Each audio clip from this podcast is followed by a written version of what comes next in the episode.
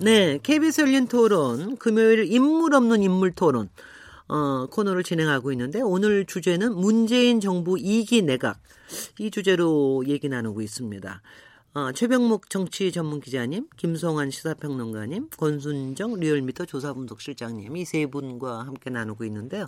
우리가 일부에서는 어, 전체적인 평가와 더불어 홍남기 경제부총리 내정자에 대해서 좀 집중적으로 좀 얘기는 했는데 대부분 조금 무난하다. 그리고 실전형으로 자, 잘하면 팀워크가 되기도 굉장히 괜찮을 수 있는 인물인 것 같다라고까지 얘기는 좀 되는 것 같은데요.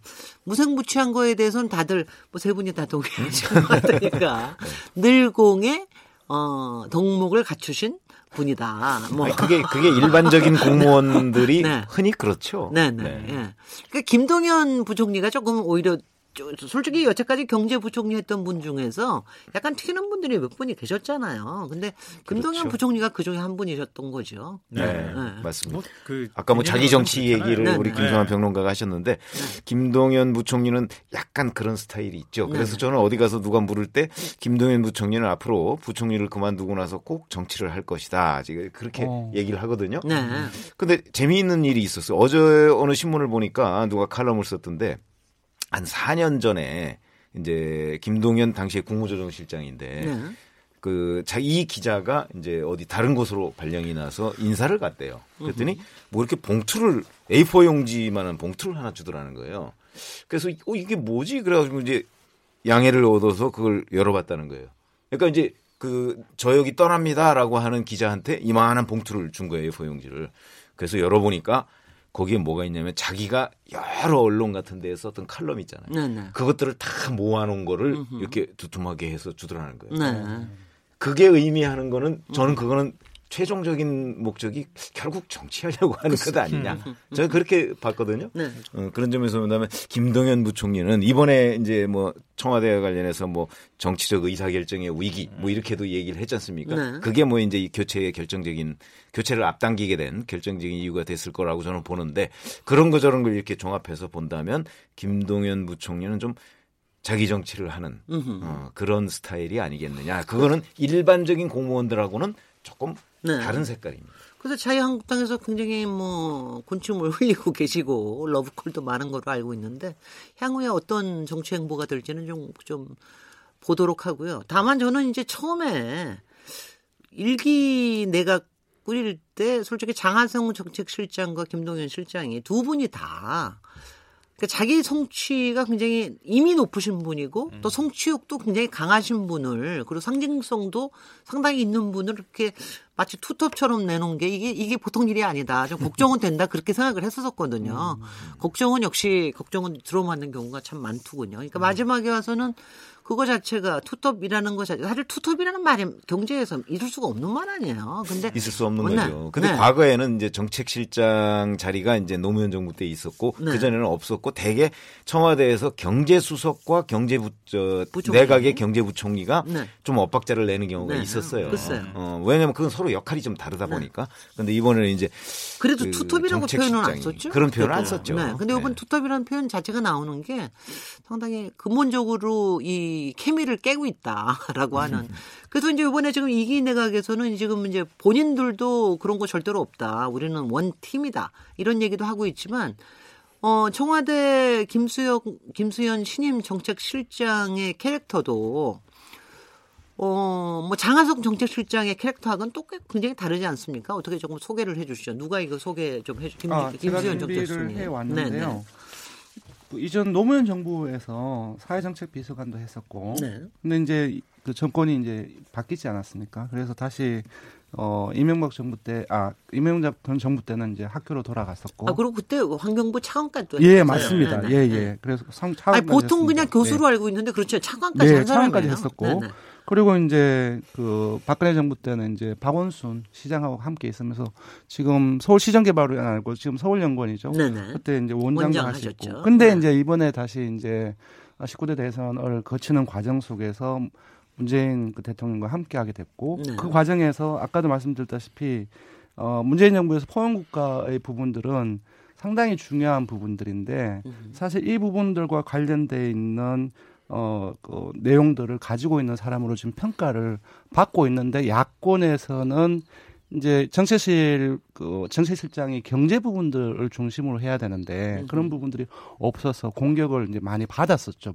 불합 어, 맞지 않다고. 음, 근데요. 네. 여권 일부에서도 공격을 받았죠. 네, 여권 일부에서. 정책실장 네. 그러니까 정확히 김병준 정책실장 했잖아요. 네. 네. 근데 그냥 반도 저기 뭐 경제 출신은 아니거든요. 행정 네. 출신이거든요. 네, 지금 그러니까 뭐 예. 경제 출신이 꼭 정책실장을 해야 된다는 이유는 없는 것 같습니다. 예, 워딩을 보면 경제 예, 수석이 예, 있으니까. 맞아요. 저도 그 말씀에 동의합니다. 그러니까 정책 조정 능력이 일단은 뛰어나야 할 필요가 있을 것 같고요. 둘째로는 꼭 경제 전문가라 경제를 잘한다고 아, 평가받는 건 아니거든요. 뒷골 아파요. 맨날 오른손 왼손 자꾸 네. 들고 피곤해. 그러니까 오히려 네. 다른 사람의 얘기를 네. 주의 깊게 듣고 네. 그걸 또 다른 사람하고 또 검증하는 작업도 필요할 거고요. 여러 네. 사람의 얘기를 귀담아 들은 다음에 그걸 정책으로 어떻게 구현할 것이냐 이런 부분에 대해서 감각 있는 분이 오히려 날 수도 있다. 네. 그건 뭐 오히려 정치 공세적 성격이 좀 있는 것이다 이렇게 생각을 하고요. 뭐 홍남기 후보자가 뭐 지금 얘기하는 것처럼 경제 통이기도 하고 예산 통이기도 하잖아요. 그런 음. 문제에 있어서 서로 보완적인 역할을 하면 충분히 가능하다 이런 생각을 하고요. 최근에 이제 봤던 기사 중에서 제일 재밌게 본 게 뭐냐면 그러니까 문재인 대통령의 참모를 고양이형과 강아지형으로 구분을 했더라고요. 다 강아지들 아니었어요. 난다 강아지들만 모였는 줄 알았는데. 그러니까 지금 고양이형이 더 많다는 거 아니에요? 어, 네, 고양이 더 네. 많다는 거. 네. 어, 그래요? 네. 이 고양이형은 조용히 일을 처리하는 스타일. 음흠. 다른 사람의 얘기를 귀담아 듣고 음흠. 겉으로 자기의 어떤 존재감이나 이런 것도 과시하려고 하지 않는 스타일. 음. 강아지형은 아무래도 활기차게 자기 주장을 펴는 스타일 네. 이런 거라고 할 수 있는데요. 그 중에 고양형의 대표적인 사람이 김수환 정책시장이라고. 그 말은 맞아요. 네. 그럼 뜻은 정태호 일자리 수석, 네. 문건영 국정기획 상황실장, 네. 정의영 국가안보실장. 네. 다 고양이형 스타일 같잖아요. 이렇게 제가 음. 말씀드리니까. 어, 근데 저는 고양이는 음. 하면 항상 배반이 배신이 더 떠오르는데 그거 저는 아니, 그런 사람들이 강아지형이라고 저는 생각을 했거든요. 사실은. 아, 그래서 네. 조금 이미지가 다른데 그런 그 사람들이 구분은, 확실합니다. 네, 그 네. 구분은 그렇게 있고요. 네. 전반적으로는 고양이형 스타일이 더 많은데 네. 강아지형 스타일이 있다는 거예요. 그러니까 세금, 예외적으로 세금 걷는다는 네. 거군요. 가장 큰 거는. 그렇죠. 고양이형. 스타일은 어, 강아지형 스타일은 소리 안 나게가 고양이형의 대표. 강아지는 월월월월 하는 거고. 김종석 대통령 비서실장. 맞아요. 어.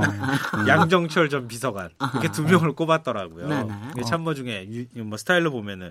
근데 이번에 이제 경제 투톱이라고 이제 그 인사를 낸 인사 면면을 보면 어, 고양형의 두 명 다 가까운 거 아닌가 생각이 좀 들어요. 네. 그러니까 문재인 대통령 입장으로는 그 이전에 너무 그러시는 소리가 와그닥와그닥 많이 나서 음. 좀 이번에는 정책 기조는 어떤 변화하지 않고 지금 현재 기조를 꾸준히 밀고 나가되 그게 어떤 성과로는 만들어낼 수 있지만 자기 존재감을 부각시켜서 자기 과시형으로 뭔가 정책을 하는 이런 모습을 보면 보기는 좀 안 좋다. 아니 근데 정말 그 말씀대로라면은 홍남기 새 내정자가 실전형으로 굉장히 실천을 잘하시고 그 다음에 가령 김수현 정책실장이 일종의 미디에이터로서 촉진을 그렇죠. 잘하게 이렇게 예. 받쳐주는 역할을 한다면 예. 그럼 뭐 최고의 환상의 콤비가 되겠죠. 예. 근데 실제로 그렇게 된다는 기대만 있습니까? 또 우려는 없습니까? 아 우려도 사실은 있는데요. 일단 네. 기다 기대에 우려, 대한 우려, 얘기를 짧게 기대, 먼저 기대 말씀드리면 네. 좋겠는데요. 네. 그래서 이제 상징적인 말이 있다 그래요. 경제 네. 관료들 사이에서 물고기를 잡아오라고 하면 물을 퍼낸다. 누가? 홍남기 끝장을 본다는 건가요? 네. 네 끈질기게 매달려가지고 네. 그걸 성과를 내는 스타일이라는 거예요. 아. 근데 드러나지 않는 아, 스타일인 거예요. 좋은 의미였군요. 음. 네. 좀 좋은 의미로. 저는, 저는 연못을 망친다 이런 의미. 그러니까 물을 퍼내서 한 마리까지도 네. 그 마지막 한 마리까지 다, 다 잡아낸다. 까지 매달려가지고 네. 하는 아주 끈질기. 씨를 말린다. 그거 좀, 좀 나쁜 의미도 있는 것 같은데. 그 고시 공부할 때 모범 답안 정리를 잘해서 고시반 후배들이 네. 어, 합격한 사람들이 그 덕에 합격한 사람이 많다 뭐 이런 음. 얘기가 있다고는 하는데요. 어, 그러, 그래서 제가 홍남기 후보자, 내정자의 스타일이 어떤지 좀 가깝다고 누가 또 얘기를 하더라고요. 그래서 음. 물어봤어요. 네. 근데 대체적으로 다른 사람들은 이렇게 조용하게 일 잘하는 참모형 스타일이다 이렇게 얘기를 하는데 그 친구 얘기는 굉장히 뚝심 있어 의외로 음흠. 그렇게 음흠. 또 설명을 하더라고요. 음흠. 아까 저기 뭐야 그런 그, 그 저기 라돈 침대 네, 그렇죠. 문제 났을 때 현장에 가서 직접 수고했다는 거 아니에요? 어쩌면은요 행정가 쪽 아주 전형적인 스타일인 거예요. 네네. 네. 정치인은 앞서 일이 되게 하기 위해서는 그냥 음. 나, 나가는 거죠. 그렇죠. 그러니까 그 네. 안에 정치인은 막 이렇게 치고 나가면서 뒷수습 음. 안 하고 막 앞으로 가지만 음. 네. 행정을 하는 사람들은 그 뒤를 다 책임지면서 끌고 나가야 되거든요. 네. 설거지까지 싹 깨끗하게 음. 끝내주는 게 행정가 아니겠습니까? 네. 그런 점에서는 굉장히 행정가족 스타일로 아주 잘 맞는 어, 음. 원래 스타일을 갖고 있다. 네네. 이렇게 또 평가할 수 있을 것 같습니다. 근데 제가 부정적인 우려는 아니, 근데 뭐 제가 네. 제가 만난 그 어떤 경제계 그러니까 공무원 중에 한 분은 그냥 한마디로 얘기하면 딱 이렇게 얘기하더라고요. 아, 말 잘 듣는 말 잘 듣는 사람이야. 딱 이렇게 얘기하더라고요. 네. 아까 얘기한 이제 고양이형 참모의 대표적인 네, 네. 거죠. 네. 그래서 아마 앞으로 홍남기 후보자의 경우에는 김수현 정책실장과 이 이른바 그 투톱 갈등이라고 음. 할수 있는 것이 전혀 생기지 않을 것이다. 네. 왜냐하면 그 홍남기 후보자 자신이 만약에 취임을 할 경우에는 청와대의 정책 방향이나 이런 게 거스르는 얘기도 안 할 것이고 네. 그다음에 대신 청와대의 정책 방향에 맞는 여러 가지 정책들을 추진하는 건 또 잘 하니까 어, 그래서 네. 그렇게 할 것이다. 그러니까 음. 아마 이제 장하성 정책실장과 그 김동연 부총리 간의 여러 가지 갈등에 대해서 문재인 대통령이 굉장히 걱정을 많이 한 나머지 그 갈등이 전혀 안 생길 사람들을 정책실장과 지금 부총리 후보자로 그 임명한 것 아니냐. 네. 이제 이런 얘기들을 분석들을 많이 해요. 그런데 이제 김수현 이제 정책실장에 관해서 이 바로 정책실장 출신입니다. 이정우 한국장학재단 이사장. 네 네. 어, 뭐 이건 뭐 보도도 일부 됐습니다만은 정책실장이 하는 일의 3분의 2가 경제다. 아, 근데 그거는 음. 또 모든 아니, 행정가가 다 그렇지 않아요? 뭐 경제부처라면 몰라도 뭐 꼭 그렇지는 않죠. 근데 경제부처가 바, 절반은 되는데. 어, 그래서 네. 하여튼 3분의 2가 경제인데 네. 그 김수현 이제 당시에는 수석이었으니까 수석은 경제학이 전공이 아니기 때문에 좀 곤란하다. 이제 이런 표현을 한 적이 있고 그래서 이분은 이제 이렇게 얘기를 했어요. 사람 이름을 자기가 거, 내가 거론하기는 좀 그렇지만 청와대 정책실장은 개혁적인 경제학자가 맞는 것이 좋다. 이렇게 얘기를 했습니다. 네네. 근데 이런 얘기는 제가 그 과거에 그 김종인 전 대표 민주당 음, 전 네. 대표한테도 들은 적이 있어요. 네. 어, 왜냐면 제가 이제 이런 얘기를 했었죠.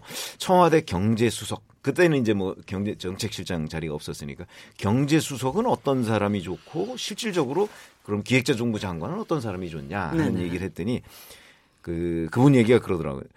그 내가 사실은 이것저것 해보니까 제일 좋은 거는 청와대 경제수석은 아이디어가 있는 약간은 이렇게 좀 그왜 이상주의자라고 그럼요. 어, 이상주의자가 맞는 것이 좋고. 어, 네. 어, 왜 그러냐면 그러니까 대통령한테 앞으로 몇 년 뒤에 우리 경제가 이 방향으로 나아가야 됩니다. 음흠. 그렇기 위해서는 이 방향에 뭘 큰 그림을 그려놓고 정책적으로 내각에서는 이러이러한 걸 뒷받침을 해야 됩니다. 그거는 조금 현실에서 동떨어져도 된다는 얘기예요. 네. 어, 이제 그런 사람이 경제수석을 맡는 것이 좋고.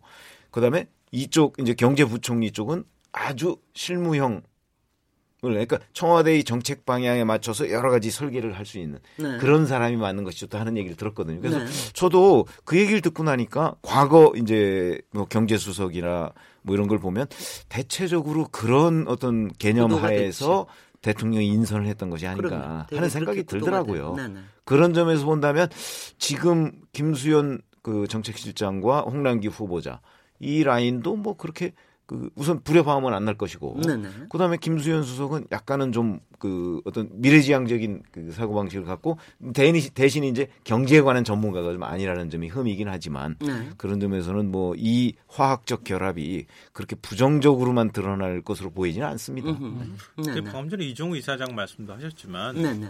본인이 정책시장을 그렇게 한 거잖아요. 네. 경제 전문가로서 한 거고. 근데 지금 어 김수현 사회 아저 뭐, 정치시장은 한 가지 미리 조금 네. 커멘트를 하면은 이정우 정책실장님이 계실 때는 솔직히 그때 경제 파트하고 현실 파트하고 그렇게 쏙 좋은 쏙 좋지 않았습니다. 좋지 않았죠. 그때도 안 좋았고요. 네네. 그리고 지금 네. 문재인 대통령은 이거 조금 이 거칠게 표현하면은 된 거잖아요. 되었죠. 예, 네네. 되었어요. 장하성 네. 정책실장한테 대인 거잖아요. 네. 한마디로. 뭐 두 사람한테 다 되었다 그러죠. 뭐. 실장이 아니면 아니, 두 사람 두 사람한테 다, 다 대인 거죠. 사실은 뭐한 그 사람한테만 되었다고 네. 말씀드리기는 그렇고. 네. 그러니까 장하성 정책 정책실장이 경제 전문가잖아요. 네. 그 다른 사람 안, 치, 안 치려고 한 거 아닌가 싶어요. 제가 볼 때는. 네. 그래서 원팀이라는 거 강조하고, 어, 그리고 문재인 대통령이 가지고 있는 일단 국정 운영에 대한 철학이 분명하게 서 있고요. 그게 이제 포용 국가라고 하는 어, 국민의 이제 소득 재분배에 관한 문제, 또 그 차별 개선에 관한 문제, 양극화 개선에 관한 문제를 제일 1순위 정책 과제를 좀 제시하지 않았습니까? 네. 그러니까 그거를 충분히 그 대통령의 경제 철학을 충분히 구현할 수 있는 사람을 이번에는 찾으려고 했던 것이다. 으흠. 뭐 그렇게 보면 두 사람의 조합이 그렇게 저도 나쁜 건 아니다 이렇게 으흠. 생각합니다. 예. 네, 네. 저는 이렇게 접근을 하고 싶어요. 그러니까 네. 지금 몬천은 그러니까 국정 동력, 그러니까 여론 동력을 유지하는 관점 속에서 이 사람들이 어떻게 기능을 할까? 어떤 기능이 지금 상황에서 가장 맞을까 두 분께서 그렇게 많이 생각을 해보는데 저는 조합이 아주 잘 맞다고 생각합니다. 으흠. 지금 상황에서는 아까 이제 그 우물에 물을 퍼낸다고 그랬는데 우물을 물을 퍼내야 된 그러니까 어차피 경제부총리는 이제 부처의 라인에 해당되지 않습니까? 네. 청와대 스태프라고요. 전통적으로 조직학에서 라인이 해야 할 일과 스태프가 할 일이 각각 다릅니다. 금방 얘기한 게 맞아요. 스태프 같은 경우는 라인이 하는 부분들을 지원을 하고, 그리고 여러 가지 흩어져 있는 부분들을 조정을 하고, 그러므로써 보스한테 위, 그 윗선에 그 조언을 하고 지원을 하는 것이 맞고, 그리고 라인 같은 경우는 실제로 이, 뭘 만들어내고 하는 거거든요. 그렇죠. 그런 측면에서 지금 경제가 어렵기 때문에 음. 아까 실무형의 업무를 퍼내는 그러면서도 어떤 서로 friction을 일으키지 않는 어, 성격의 사람이라고 한다면은 저는 매우 그 잘된 인사라고 생각이 들고요. 그리고 네. 이제 아까 포용 국가를 어, 말씀을 하셨는데 사실 소득주도 성장만 많이 얘기되었는데 사실 포용 국가를 꺼내는 시점 자체가 조금 늦었잖아요. 왜 많이 늦었냐면은 경제가 너무 어렵기 때문에 늦어졌어요. 근데 오히려 소득주도 성장하고 포용 국가 이 논리 자체가 전부 다 맞물려 있기는 한데 기본적으로 문재인 대통령의 국정 철학을 생각을 한다고 한다 보면 저는 뭐 이게 뭐 상이냐 하이냐 이렇게 보기는 좀 힘든데 정말로 매우 중요한 거예요. 근데 그, 그것들을 할 수 있고 핸들링하고 조정하고 경제가 어려운 상황에서 경제까지 같이 지원하면서 할 수 있는 사람이 청와대에 누가 있느냐라고 아, 봤을 때 저는 김수현 음. 수석밖에 밖에 아, 없다고 아, 생각해요. 제가 네. 제가 들은 바에 의하면 하여튼 대통령의 신임이 굉장히 높다고 네. 그래요. 그러니까 네.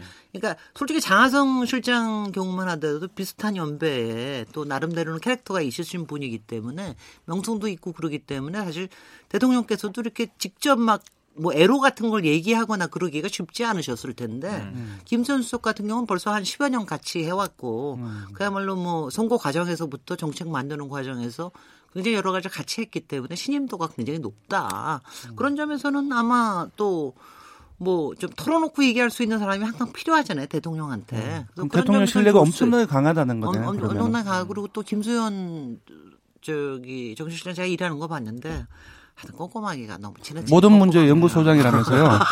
최근에 이제 문재인 대통령이 회의 때마다 네. 강조하는 얘기가 있잖아요. 국민이 체감할 수 있는 성과를 내야 한다. 네, 네. 계속 똑같은 말 반복하고 있는 상황이거든요. 네, 네. 그런 점에 있어서는 뭔가를 추진하는 것도 중요하지만 네. 일단 기조가 딱 서면 네. 그게 국민한테 체감이 될 수 있는 성과로 이어질 수 글쎄요. 있도록 꼼꼼히 확인하고 그걸 글쎄요. 끝까지 그걸 관찰시키는 게 필요하다고 보는 거죠. 근데 그거 좀 여쭤보죠. 근데 왜 여권 일부에서도 김수현 뭐 아까 이종우 정책실장은 이제 바깥에 계신 분인데 여권의 음. 정치권에서도 김수현 정책실장의 그 안에 대해서 별로 그렇게 좋은 분위기가 아니었었던 것 같은데 왜 그랬었습니까? 그거는. 그러니까 그분이 뭐 했던 부동산 정책이나 무슨 뭐 원자력 네. 실적이 네. 아니 저는 뭐 실적이라고 봅니다. 아 실적이요? 아, 왜냐하면 네네. 이제 노무현 네. 정부 때 또 이제 부동산 정책을 설계를 했지 않습니까? 네. 근데 설계했는데 그것이 뭐 성과를 별로 내지 못했다는 것은 뭐 우리가 다 알려진 얘기고 그런데 자, 사실 문재인 정부에 와서도 또 부동산 정책에 관여를 했잖아요. 네. 근데 지금까지도 그게 뭐 성공했다는 평가가 아하, 없어요. 어, 그러니까 음흠. 이제 부동산 정책이 어찌 보면 우리나라의 경우 대표적인 경제 정책 중에 하나 아니겠습니까? 음흠. 이제 그런 점이고 또 하나는 그 이정우 전 실장 말대로 경제 전문가가 아니에요. 으흠. 그러니까 경제 전문가가 아닌 사람인데 대통령하고는 지금 홍남기 그 내정자보다도 훨씬 더 가깝단 말이죠. 네. 그렇게 되면 이제 나중에 무슨 문제가 생기냐면 경제 문제나 이런 데에 관해서 대통령한테 조언할 기회는 김수현 실장이 훨씬 많아요. 그렇죠. 어. 그렇죠. 근데 대통령한테 조언을 하고 그게 대통령을 통해서 홍남기 이제 만약에 이제 경제부총리가 된다면 으흠. 경제부총리한테 이렇게 내려올 텐데 으흠. 그럼 홍남기 후보자의 스타일로 보면 청와대 대통령을 통해서 내려오는 그 그대로 집행을 할 가능성이 있다고. 으흠. 이렇게 네. 되면 결국은 경제 아, 경제 수석은 어디 간 거예요 지금 경제 수석 그러니까 있잖아요. 이게 그러니까 좀 역할이 겹쳐요. 네네. 그래서 사실 저는 개인적으로 정책실장이 없어도 되는 자리다라고 생각해요. 왜냐하면 지금 또 일자리 수석도 있잖아요. 음흠. 일자리 수석과 경제 수석과 정책실장이 상당한 정도로 업무가 중복이 돼요. 근데 어. 그러면 그건 좀 별도의 별도의 얘기지만 그러면 대통령이 힘들으시겠죠. 음. 그러니까 대통령이 이제 그거를 대통령이 직접 조율하고 정리를 해줘야 네, 네. 되는데 사실 대통령이 그거 정, 뭐 남북 관계 뭐 온갖 아, 국정을 다 해야 되는데 네, 네. 이경 제 문제 이렇게 정리할 수 있는 상황은 아니거든요.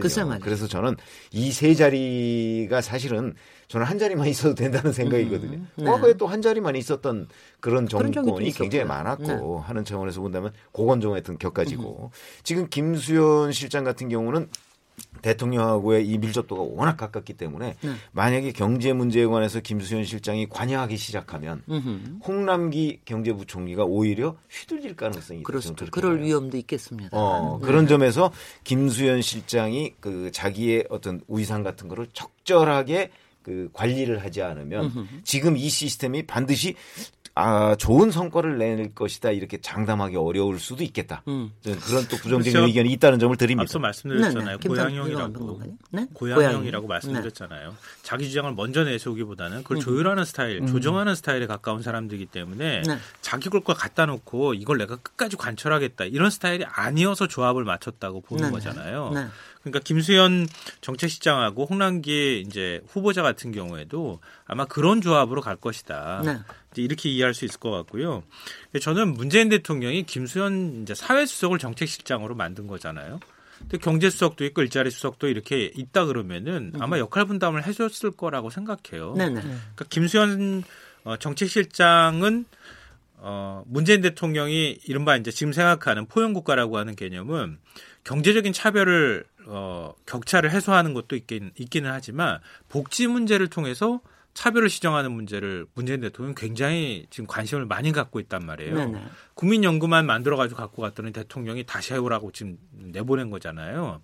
그러니까 그런 것도 그러니까 경제를 살리는 것도 중요하고 우리가 소득이 늘어나가는 것도 중요하지만 그걸 어떻게 재분배하고 우리 사회에서 튼튼하게 복지로 그걸 뒷받침할 것이냐 이런 부분에 대한 관심도 문재인 대통령한테 경제 못지않게 많다. 음. 그런 점에 있어서 김주선 사회수석 시절에 김수현 이제 정책실장이 사회주석 시절에 가지고 있던 마인드나 이런 것들이 굉장히 문재인 대통령한테 네, 중요하게 평가되고 있다고 하는 아, 거고요. 뭐 지금 뭐 조율하는 작업을 경제수석하고 하면 되는 거죠. 좋아 보이는 거는 그때 했던 뭐 부동산이라든가 또 무슨 다른 경제에 관련된 건 다 이제 경제수석 쪽으로 넘겼다고 그러고요. 아마 그런 점에서 요번에 신임 사회수석으로 발탁한 김현명 교수 뭐 이 부분도 사실 지금 말씀하시는 그런 맥락 속에서 읽히는 것 같기도 한데요. 네. 혹시 권순정 실장님 조금 설명해 주시겠습니까? 김현명. 일단은 네. 이제 그분께서는 국민연금에 대해서 사회복지에 네. 대해서 아주 꾸준하게 예, 제가 보면 정말 끈질기게 일해 오신 분입니다. 그러니까 기본적으로 네. 그 사회정책 복지 전문가입니다. 네네. 네. 그리고 진보적인 성격을 가지고 있고 네. 분배를 해야 되고 그리고 어 정부의 재정들을 많이 풀어야 되는 기본적인 생각을 가지고 있고. 네. 근데 아까 이제 그 김수현 그 실장 얘기를 하다가 이쪽으로 넘어왔는데 네. 어 김수현 실장 본인이 그렇게 얘기를 했어요. 경제는 홍남기 원톱이야. 으흠. 나는 지원해주고 네. 그것도 지원도 내가 하는 게 아니야. 음. 경제 수석, 일자리 수석, 다른 수석 지금 조율하겠어. 네. 저는 그게 아까 이제 고양이의 형이라고 말씀을 하셨는데 그게 실제로 그렇게 될 가능성이 좀 높다고 생각이 들고요. 네. 그 과정에서 어, 이 사회 정책에 대한 어떤 김선수 어, 수석 역시 전문가이지만 실제적인 내용들은 제가 생각에는 네. 특히 포용 국가는 사실 3대 비전이라든지 9개의 전략으로 구성되어 있고 단순히 재분배 정책뿐만 아니라 혁신이라든지 그런 부분까지 다 뭉글려 되어 있습니다. 네. 그래서 이게 정책 실장으로서 혼자 할 수 없어요. 네. 주로 주로 할, 할 사람은 김현명 교수. 아 음, 지금 김, 그 사회수석입니다. 사회수석. 그런 것들을 종합적으로 봤을 때도 지금 어떤 그 역할의 포지셔닝 자체가 김순 실장 자체가 실제로 정책 조정, 음흠. 통화 음흠. 이쪽으로 갈 수밖에 없어요. 네. 네. 음. 뭐 조금 더 그, 제가 보충 설명드리면 네. 김현명 그 중앙대 교수였죠. 네. 교수였다 이제 사회수석이 된 거고요. 참여연대 사회복지위원회 위원장, 한국사회복지정책학회 회장을 지냈습니다. 어, 문재인 정부 출범 뒤에는 국정기획자문위원회 사회분과위원장, 대통령 직 속 정책기획위원회 포용사회분과위원장 겸 국정과제지원단장. 네. 그 사실 어, 국민연금이라든가 어, 또 지금 포용 국가 문제 이런 거에 깊숙이 개입한 거죠. 네. 그러니까 지금 어, 사회복지 공약을 만드는데도 일조한 인물이기 때문에 문재인 대통령이 생각하는 사회복지 분야에 관해서는 뭐 나름 전문가라고 할 수 있고요. 네. 연금에 대해서 잠깐 말씀하셨지만 어, 국민연금 소득 대체율 지금 굉장히 그거 가지고 시끄럽잖아요. 네. 소득 대체율을 50%까지 높여서 평균 국민연금이 65만 원이 되도록 하고 네. 기초연금 30만 원을 더해서 노후, 노후소득 100만 원 시대를 열어야 한다 이렇게 주장했던 인물입니다. 네, 계속해서 그렇게 음. 주장해, 네. 오셨죠. 그러니까 네. 지금 만약에 이제 국민연금 안을 만들어야 된다. 음. 문재인 대통령이 다시 반려해서 다시 음. 안을 만들어 오라고 한 부분에 대해서도 아마 이런 구상들이 거기에 밑에 깔려 있는 그런 거 아닐까도 생각이 아유, 듭니다. 또 엉뚱해서 또 싸우겠네요. 네. 네. 아, 아, 이제 국민연금은 건드릴 수 가능하냐? 본인이 굉장히 본인 자신이 현실적으로 그렇지만 현실적인 판단은 상당히 신중하게 하겠다 그런 얘기를 또 하셨습니다. 그런 얘기를 이제 임명된 뒤에 하긴 네네. 했는데 네네. 자 기본적으로 문제가 그거예요. 왜냐하면 사실 기초연금과 어, 국민연금을 합쳐서 100만 원 이렇게 하도록 한다면 네. 상당 부분을 국가 예산으로 만약에 그렇습니다. 이제 고갈된 이후에는 네네. 국가 예산으로 메워야 되거든요. 네.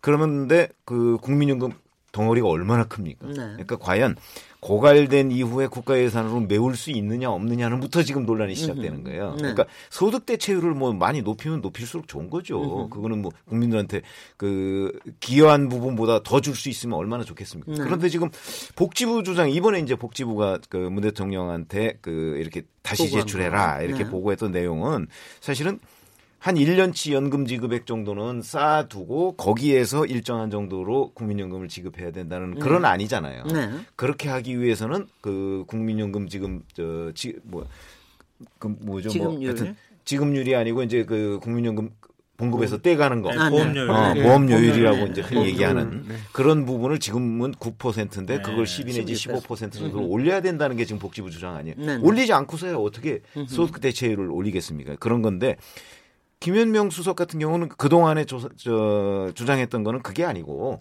어차피 2057년쯤에 이제 연금 고갈이 예상된다고 하지 않습니까? 네. 그럼 네. 그 이후에는 그 해에 걷어서 그 해에 준다. 이건 이제 네, 네. 부가식이라고 얘기하는데 네, 그 해에 걷어서 그 해에 주고 모자라는 부분은 국고에서 메우자 이렇게 얘기를 하는데 지금 복지부 계산은 그 모자라는 걸 국고에서 메우기 어려운 상황이 온다는 거거든요. 그래서 이거는 이제 굉장히 어떤 그 수학적인 계산이 뒷받침이 돼야 되는데 네. 그 이런 논란이 있으니까 김현명 수석이 아니 뭐 내가 꼭 그 과거의 주장을 계속하는 건 아니다라고 네 네. 이제 한 발 물러서긴 했지만 어찌 됐든 간에 지금 사회 수석이 국민연금 개선안에 대해서 영향은 미칠 수 있는 거란 말이죠. 네. 저희가 저희가 여기서 또 토론을 한번 했는데 그때, 네. 그때 나오셨는데 그때도 이제 유사한 토론을 했습니다. 어. 근데 이제 뭐 현장에 가시면 현실의 여러 가지 이제 현장에서는 타협을 하시지 않을래 않을 수가 없을 거라는 저는 생각을 그렇죠. 합니다. 교수 때 생각하고는 좀 다를 네. 거예요. 그런 생각 들어요. 들으시는 네. 분들을 위해서 요건 제가 짧게 좀 네. 덧붙이고 싶은데요. 사실 지금 김혜명 그 사회수석이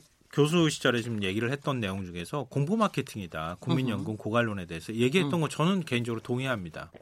네. 그러니까 지금 최근에 IT 기업이나 이런 곳에서 미래를 한 3년 정도 예측해보라고 하면 예측 제대로 하는 기업이 아무도 없어요. 으흠. 예측은 그렇게 되지도 않아요. 또 네. 미래를 예측하는 거. 으흠. 우리가 2057년을 두고 얘기하는 겁니다. 네. 단순히 숫자를 놓고 산술적으로 계산해서 2057년이면은 기금이 고갈되고 네. 마치 대한민국에 큰일이 날 것처럼 얘기하는 건 저는 음. 개인적으로 잘 동의를 못해요. 네.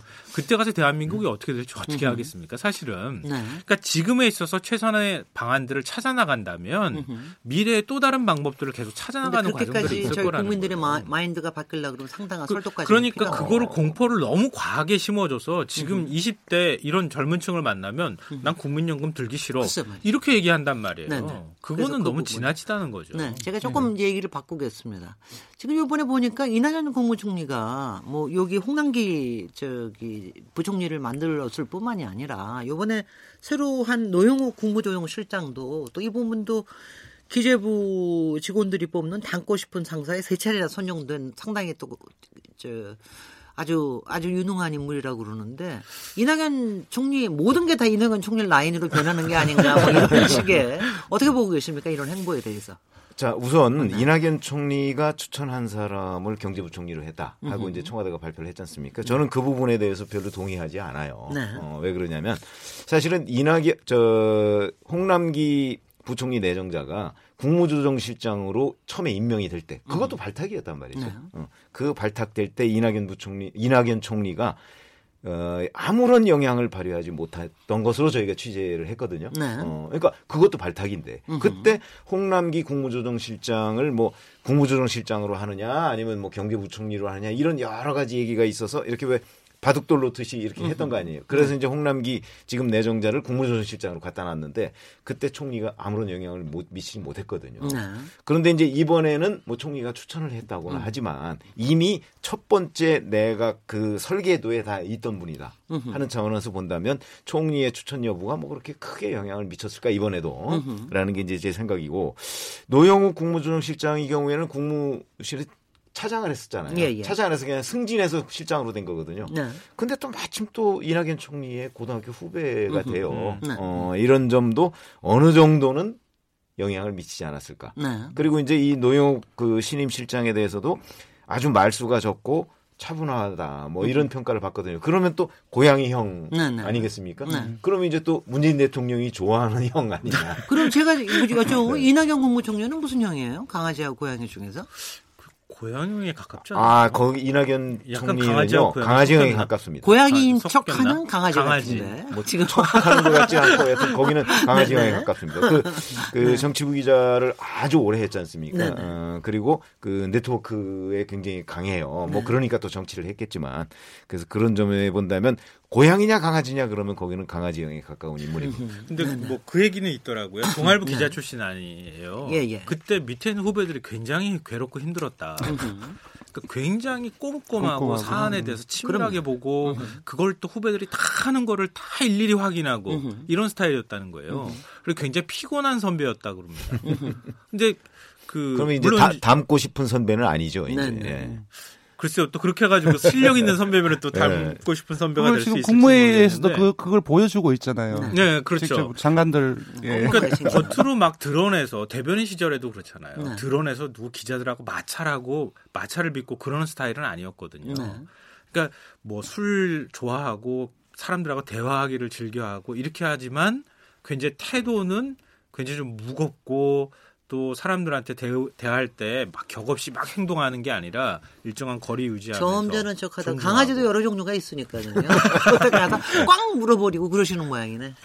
저는 저는 느낌이 있어요. 네. 그 뭐냐면 지금 문재인 정부가 상당히 어려운 처지에 있잖아요. 네. 근데 다 느끼시겠지만 어, 대통령 혼자 일을 못 해요. 네. 그럼 누가 지금 해줘야 돼? 어려운 상황 속에서 그 중에서도 경제인데 그걸 해줄 사람은 누가 있냐? 청와대에서는 이낙연밖에 없다라는 생각을 저는 하고 있다고 음. 생각해요. 네. 네. 이게 홍남기 그리고 노영욱 이런 부분들이 물론 그게 사실일 수는 있어요.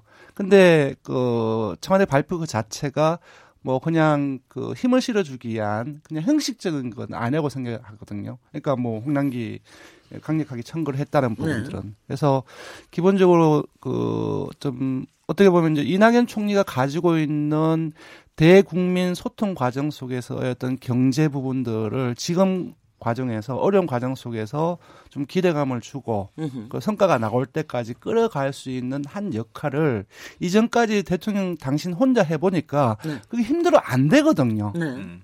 그리고 홍남기 원톱이라고 해서 홍남기 어, 경제부총리를 중심으로 해서 현장 만나고 그걸로도 안 됩니다. 왜냐하면 음. 언론 보도 안 돼요. 그 음. 정도까지 하면 네. 같이 나서는 거거든요. 그런 것들을 종합적으로 봤을 때 확실하게 제가 봤을 때는 지금 이낙연 총리의 어떤 긍정성들이 많기 때문에 힘을 몰아주고 있다고 봐요. 그러니까 네. 이낙연 총리의 존재감도 크고 호감도도 굉장히 높아지고 그러는 거는 확실한 것 같은데 아, 우리 여기서 잠깐만 쉬었다가 네네. 3부로 가서 또 연결해서 얘기를 좀 하도록 하겠습니다. 아, 지금 여러분께서는 KBS 열린 토론 시민 김진애와 함께 하고 계십니다.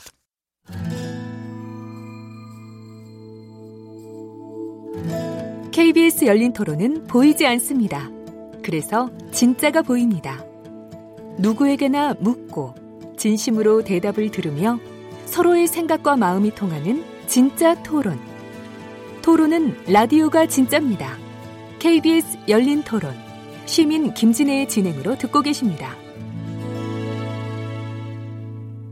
KBS 열린 토론 이제 3부 진행하겠습니다. 오늘 금요일 코너 인물 없는 인물 토론 주제로 해서 문재인 정부 2기 내각을 얘기를 했는데요. 저희가 1부에서는 홍남기 내정자, 2부에서는 저 김수현 정책실장과 더불어 이낙연 국무총리의 상당한 좀 역할도 기대가 그런 기대가 좀 높아지고 있는 게 아니냐 하면서 마무리를 했는데요. 3부에서 그 얘기를 조금 진행을 시키면서 사실 이게 이제 차기 리더십에 관련된 뭐 얘기하고도 좀 통하기도 하고 그러는데 어 솔직히는 그 최근에 그 조국 수석에 대한 공격 같은 게 물론 문재인 대통령에 대한 공격이기도 하지만 또 차기 리더십에 대한 어떤 또 균열 작업 같은 것도 작용하는 게 아닌가 싶어서 같이 좀 연결을 해서 얘기를 해주시면 어떨까 싶습니다. 이낙연 일단 총리의 호감도와 주목도와 역할이 자꾸 커지는 건 사실이죠. 네, 그죠? 그걸 제가 이제 조사로서 먼저 한번 네, 네, 네. 권순정 실장님. 네, 네, 이게 그 지난달에 그 정례 월간으로 해서 그 차기 대선 주자 선호도를 조사를 한 겁니다. 네. 그 리얼미터가 조사를 했고 CBS 어뢰로 했고 총 2,500명이 응답을 했습니다. 거기에서 조사일에 처음으로 그 이제 진보 진영에서 그 이익권하고 오차범위 밖으로 그 벌어지면서 아그 벌리면서 이낙연 총리가 한 20% 가까이 얻으면서 1등을 했어요. 아, 그래요. 그 이전에는 이제 이명 어그 박원순이라든지 이재명하고 그, 그 도지사든지 좀 비슷했는데 요번 달 지나면서 그렇게 많이 벌어졌다는 거예요. 그 분석을 해보니 어, 문재인 대통령을 지지하는 사람들 중에서도 사실 문재인 대통령하고 가장 가깝게 느껴지는 국민들은 사실 그 김경수 경남 도지사거든요. 네. 근데 문재인 지지층 내에서도 김경수 도지사가 가장 지지로 높, 아, 선호도가 높은 게 아니라 이낙연 지사가 가장 높아요. 음. 그리고 민주당 지지층 내에서도. 그리고 진보층 내에서도 그렇습니다.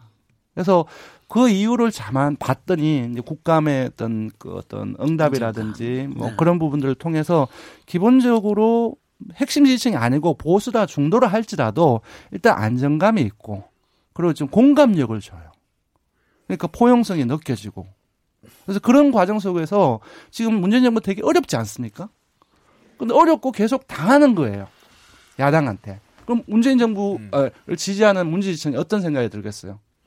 그러니까 아 도와주고 있고 그러면서 좋은 감정이 계속 쌓여왔던 네. 거예요. 네. 그래서 지금 보면은 어 요번 달에도 이제 곧 조사를 할 텐데 아마도 이익권하고 더 벌어질 가능성이 되게 크고 네. 아마 청와대에서도 저는 이런 부분들을 알고 있다고 생각해요. 예. 아니, 그러니까 이런 장점을 예. 정말 조, 그러니까 괜찮은 서로 믿을 수 있는 파트너십을 이루기 이루고 있는 것 같이 보이네요. 어떻게 보십니까? 뭐. 근데 저는 좀 생각이 달라요. 제가 네. 이제 국무총리실 취재를 여러 번 해봤거든요. 네. 해봤는데 사실 우리나라 같은 대통령제 하에서의 국무총리라는 역할이 없습니다. 네. 아, 그리고 특히 경제 문제에 관해서는 국무총리가 역할을 할 수가 없습니다. 그러니까 음. 왜 경제 문제에 관한 어떤 사건형이 있잖아요. 예를 들어서 뭐 라돈 침대 사건이라든가 뭐 이런 부분에 관해서는 그 그건 뭐 경제 전문성하고는 별로 관련이 없으니까 그런 부분은 총리가 일정 부분 관여할 수가 있지만 실질적인 어떤 경제 정책이나 경제 정책 집행이나 이런 부분에 관해서는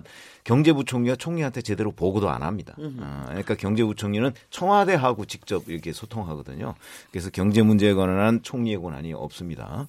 그다음에 또 하나는 이제 총리가 실질적으로 다른 데에 어떤 이 미칠 수 있는 영향 이것도 실제는 크지 않아요. 그런데 왜 그러면 이낙연 총리의 이름이 자꾸 지상에 오르내리냐면 네. 지금 문재인 대통령은 책임 총리제를 공약했잖아요. 네. 그런데 실제 책임 총리제가 별로 되지는 않고 있거든요. 네. 어, 왜 그러냐면 인사 문제나 재정 문제나 이런 데에서 이낙연 총리의 역할이 별로 보이질 않아요. 네. 그러니까 사실상 이 대통령제에서 보이기도 어려운 상황이에요. 네. 그래서 이제 그러다 보니까 청와대에서 약간은 그 총리 띄우기 역할을 저는 하고 있다고 생각을 하거든요. 음. 그게 바로 어뭐 경제부총리 내정자도 뭐 이낙연 총리가 추천을 했다. 뭐 국무실장 뭐 음. 실장도 뭐 총리가 추천을 했다. 뭐 이런 얘기들을 해서 약간은 좀 그 어떤 띄워주는 역할을 청와대가 설명을 하고 있는 것이 아닌가. 음.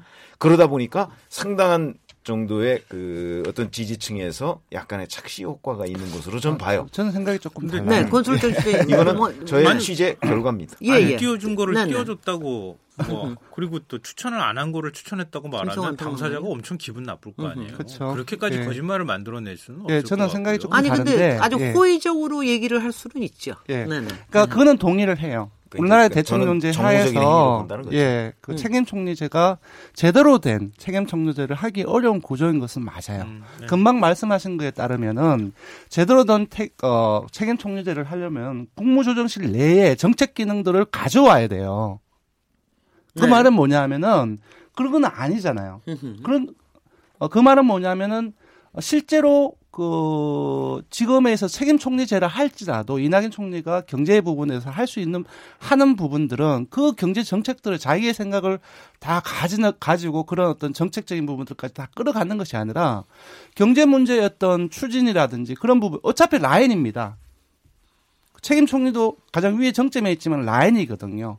경제 문제에 대한 전체적인 부분들을 책임지고 대외적인 문제 어차피 어, 장, 어, 라인, 라인에서 장은 어, 피글 헤드잖아요. 얼굴 네. 마담이에요. 국민들 만나고, 기업들 만나고, 그것이 저는, 어, 지금 구조 속에서의 책임 총리들가 하는 역할이라고 생각하거든요. 근데 그런 측면에서 본다고 한다면은 사실 청와대에서 특별하게 의도가 있어서 그러다기보다는 어느 정도 장점을 인정을 했기 때문에 충분하게 저는 뭐 네. 어떻게 보면 활용한다고 할 수도 있고 네. 인정을 한다 신뢰감 신뢰를 주고 있다고 생각을 해요. 실질적인 이나, 그 이낙연 지지층에 대한 여론조사에서 특별한 무슨 항목 같은 게 있습니까? 네. 어, 이 조사는 2018년 10월 29일부터 11월 2일까지 5일간 조사됐고요. 네. 전국 만 19세 이상 남녀 2,506명을 대상으로 했네.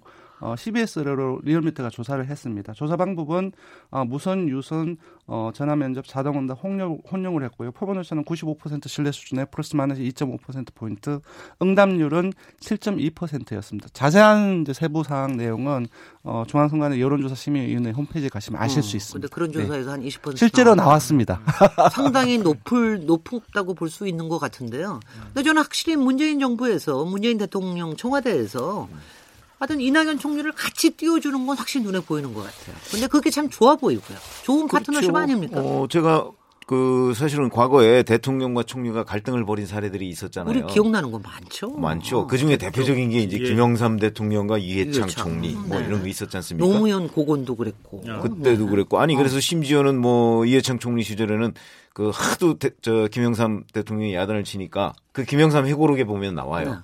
네. 그 청와대 집무실에서 이렇게 나가는 문을 못 찾았다 이렇게 얘기가 나옵니다. 그 김영삼 네. 고르게 보면 그럴 정도로 이제 대통령과의 갈등이 있었는데 그게 사실은 그때 갈등의 본질도 총리가 여러 가지 법령상에 나와 있는 총리의 역할을 자꾸 하려고 했던 데에서 갈등이 비롯됐어요. 네. 어. 근데 그런 것들을 저 이낙연 총리는 총리실도 그 취재를 했을 거 아니겠습니까? 네.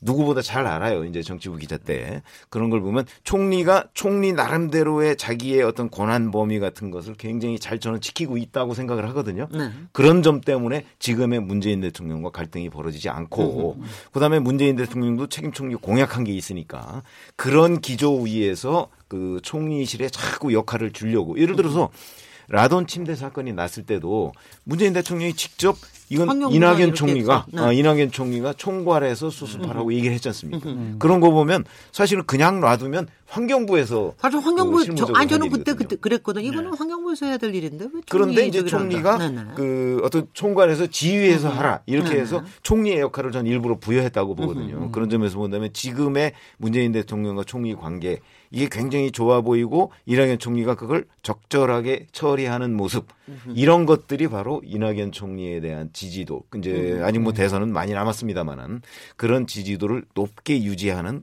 굉장히 중요한 요인 중의 하나가 아닌가 이렇게 음. 봅니다. 근데 야권에서는 네. 이낙연 총리는 전혀 뭐 별로 견제하는 것 같지 않아 보이는데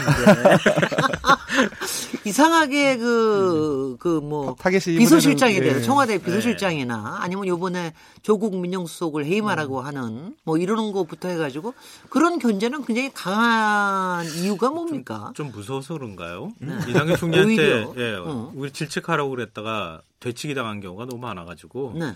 겁나서 안 건드리는 건지는 잘 모르겠는데요. 네. 이낙연 총리가 아직 그렇게 존재감이 많이 대중적으로 각인되는 건 아닌 것 같아요. 제가 아, 보니까 상대적으로. 네, 네.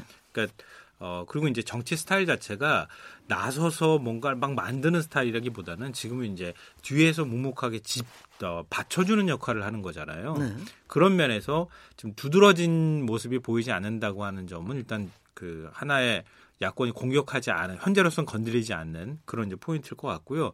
앞으로 지지율이 훨씬 더 많이 오르면 집중적으로 공격하겠죠 그렇죠. 당연히. 네. 근데 지금 이제 야권이 어, 지금 여권의 차기 주자라고 할 만한 사람들을 하나하나씩 지금 깨고 나가는 상황이에요. 보니까.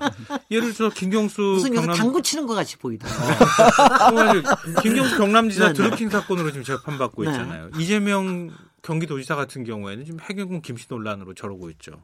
네. 그리고 임종석 비서실장은 선글라스 끼고 화살머리 고지 갔다 그래서 그렇게 또 한번 공격당했죠. 네. 그리고 박원순 서울시장은 지금 고용비리 국정조사 들어가는 문제 가지고 국회 보이콧하다가 결국은 관철시켰잖아요. 네. 그러니까 이런 식으로 여권 내에 음. 차기 주자를 건드리는 것과 동시에 권력 기반이 될 만한 사실 굉장히 중요한 자원인 거죠. 네. 민주당 네. 입장으로는 이런 자원들을 하나씩 빼가는 작업들을 하고 있는 것 같아요. 그러니까 이걸 해나가다가 네. 어느 시점에 어, 이낙연 총리한테 네, 음. 국민적 관심이 확 몰리기 시작하는 타이밍이 되면 틀림없이 공격이 시작되겠죠. 네. 아니 그건 뭐 그게 또 정치의 속성이고요. 네. 근데 그거 근데 음, 말이죠. 네. 이번에 조국 민정수석 그 해임시키라고 그러는 이유가 뭐 여러 가지가 있지만 그 중에 하나가 하든 인사 검증을 제대로 하지 못한다. 네. 그리고 이번에 솔직히 보니까는 뭐 열 번째더라고요. 그 인사 청문회에서 청문회 네, 네. 보고서 채택을 못한 게 그리고서 임명한 거가 열 번째인데 솔직히 1년 반에 10번이면 많긴 많죠. 네. 많긴 많은데 제가 보면은 이제 야당에서도 앞으로 재밌어서 자꾸 자꾸 쌓일, 쌓을 것 같은 그런 생각도 좀 들던데 그러다가는 뭐 조, 조 민영수석 해임시키겠어요 보니까. 근데 저는 보십니까? 아주 뭐 길게 얘기할 것도 없다고 생각해요. 네네. 저는 대통령이 고추장. 얘기할 것을 네. 자유한국당에서 얘기를 한다고 생각하거든요. 음. 뭐냐 하면은 이거 뭐 이게 어 그 인사 인사 이런 부분들을 잘못한 부분들이 있으니까 네. 너 자를 거야. 그건 대통령이 해야 되는 거고 정권을 놓쳐서 스텝을 가지고서 지금 정책을 이끌어가는 사람들 사람 앞에 감나라 배나, 대통령이 해야 될 감, 감나라 배나라를 하고 지금 하고 있는 거거든요. 야당이 하는 거죠. 예.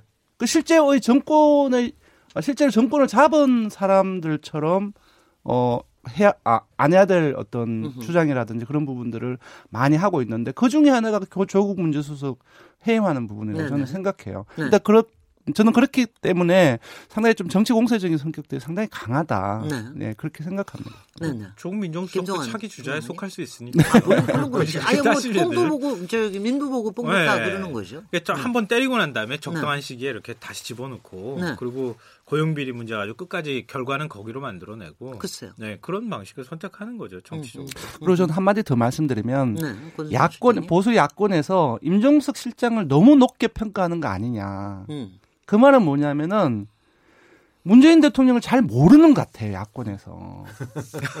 네. 문재인 대통령 절대로 호락호락 예 호락호락 아니 호, 그 스타일 보세요 아주 꼼꼼해요. 그리고 그 내부적 관리하는 영역도 저는 대, 대단하다고 보는데 일단 그런 부분들 잘 못 보시는 것 같아요.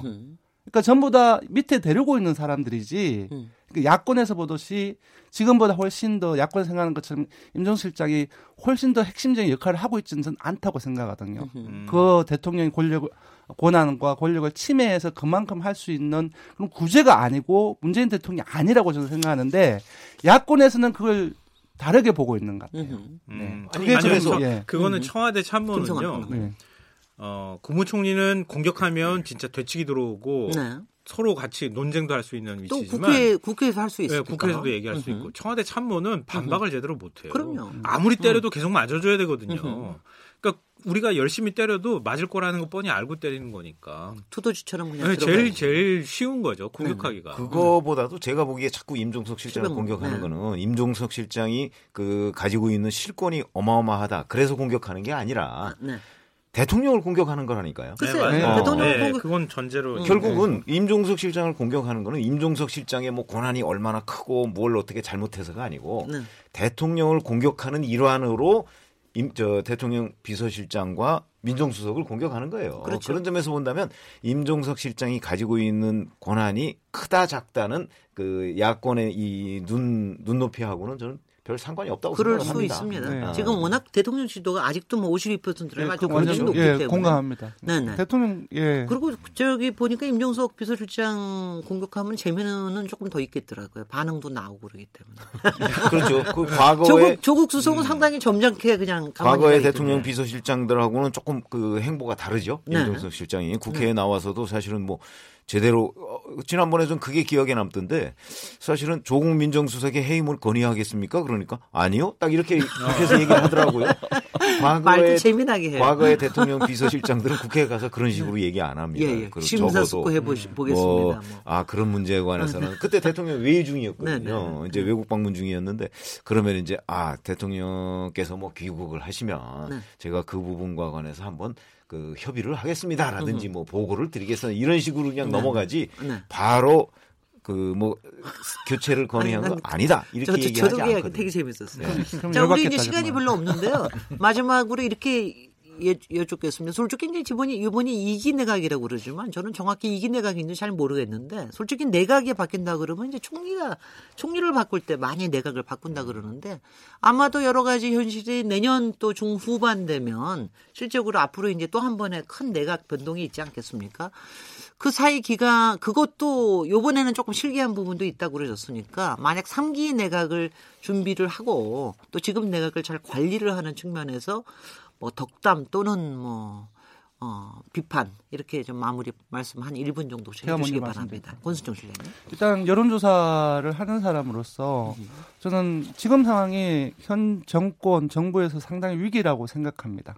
그러니까 1년 전에 리완드를 해보, 해보면은 어, 12월 달에 정말로 엄청난 대 전투가 이루어질 거예요. 만약에 그쪽에 거기에서 국정 지지율이 엄청나게 떨어진다고 한다면은 1, 1월, 2월까지 갈 수 있는 부분이라고 생각이 들거든요. 네네. 그래서 지금 국정 동력을 어, 유지하는 부분들이 상당히 지금 당분간은 정말로 필요한 때이고 그 과정 속에서 청와대 참모의 역할 그리고 내각의 장처가는 역할들 그런 부분들을 전부 다 좀 조율을 하고 그리고 무엇보다도 새로 이제 이제 어, 인사청문회 이제 통과를 할지 모르겠지만 새로 어, 내정된 어떤 그 그 그 홍, 홍 예, 홍남기 그 부총리가 실질적으로 경제에 대한 기대감을 주고 대통령도 기대감도 주고 이낙연 총도 기대감을 주는 방식으로 왜냐하면 지금 성과가 안 나올 때이기 때문에 네. 그런 부분들을 해야 되는 것이 가장 예 중요하다고 생각합니다. 네, 네. 저는 이제 가장 크게 주문하고 싶은 그, 것이 바로 기자님? 지금 음. 이제 왜 청와대 공화국이다 이런 비판을 많이 받잖아요. 네. 저는 지금 그렇다고 생각을 하거든요. 음. 왜 그러냐면 문재인 대통령이 취임하고 나서 1년 6개월간 이제 이건 일종의 초기 아니겠습니까? 예, 예. 초기에는 이제 국정의 동력을 청와대에서 가장 확실하게 잡고 가야 된다 하는 점에서 저는 일정 부분 동의를 해요. 그러나 이제는 이제 중기로 넘어가는 시점 아닙니까? 이럴 때는 청와대보다는 사실 각 부처의 장관들이 현실적인 그 현장을 아무래도 더 많이 알지 않습니까? 네. 그러니까 장관들의 역할이 좀 커져야 돼요. 그런데 지금 그렇지 않고 있는 상황. 여전히 청와대가 이 장악을 하고 있는 상황처럼 보여요. 네. 그러니까 앞으로 지금 거기에서 이제 저는 이낙연 총리의 역할도 있다고 보는데 청와대와 내각 간의 어떤 균형추 역할을 이낙연 총리가 좀 하고 청와대의 그 어떤 실질적인 정책 결정권을 좀 각 그 부처로 넘겨야 되는 것 아닌가. 그래서 음. 사실은 청와대 실장 수석 들이 많이 보이는 그 어떤 국정 운영보다는 무슨 장관 무슨 장관 무슨 장관의 그 이름이 더 많이 보이고 그 사람들의 역할이 두드러지는 네. 그런 국정 운영을 하는 것이 옳지 않은가. 그게 저는 이기 내각의 과제고 또 이낙연 총리의 숙제라고 봅니다. 알겠습니다. 아. 네. 네, 네. 아, 방금 전에 예, 말씀하신 거에 이어서 말씀드리고 싶은데요. 음. 저도 100% 동감하고요. 네. 어, 장관들이 발로 뛰는 모습을 보여줘야 한다. 비록 그게 쇼라 할지라도 국민들한테 가까이 가서 문제 해결 능력을 보여줘야 한다. 문제가 있는 게 중요한 게 아니라 문제를 어떻게 해결할 것인지 해결하는 모습을 보여줘야 한다. 음. 그래야지 국민의 신뢰를 얻을 수 있다고 보고요. 둘째로는 앞서 잠깐 뭐 얘기하는 사이에도 나왔던 얘기인데 문재인 정부의 소통 공감 능력이 어느 시점이 되면서부터 떨어지기 시작했습니다. 예, 예. 먼저 선제적으로 국민의 마음을 읽는 능력도 떨어졌습니다. 그러니까 그런 능력이 왜 현저히 떨어지기 시작했는지 어, 청와대 참모나 아니면 내각에서 좀 진지하게 고민하고 깊이 있게 성찰해 볼 필요가 있다. 네. 그렇게 해서 국민이 뭘 지금 힘들어하고 있는지를 살피고 힘들어하고 있는 부분에 청와대나 아니면 내각들이 가 있는 모습을 보여주길 기대합니다. 네네. 굉장히 중요한 말씀 하셨습니다. KBS 열린 토론 오늘 금요일 인물 없는 인물 토론 문재인 정부 2기 내각 그리고 청와대에 대해서 얘기를 했는데요. 아주 좋은 독담과 그리고 앞으로의 방향에 대해서 아주 통찰력 있는 이런 모습을 보여주셨습니다. 오늘 토론에 참석해 주신 권순정 리얼미터 조사 분석실장님, 김성환 시사평론가님, 최병목 정치 전문 기자님 세 분께 감사드리고요. 어, 저는 월요일 7시 20분에 다시 돌아오도록 하겠습니다. 감사합니다. 네, 고맙습니다. 고맙습니다.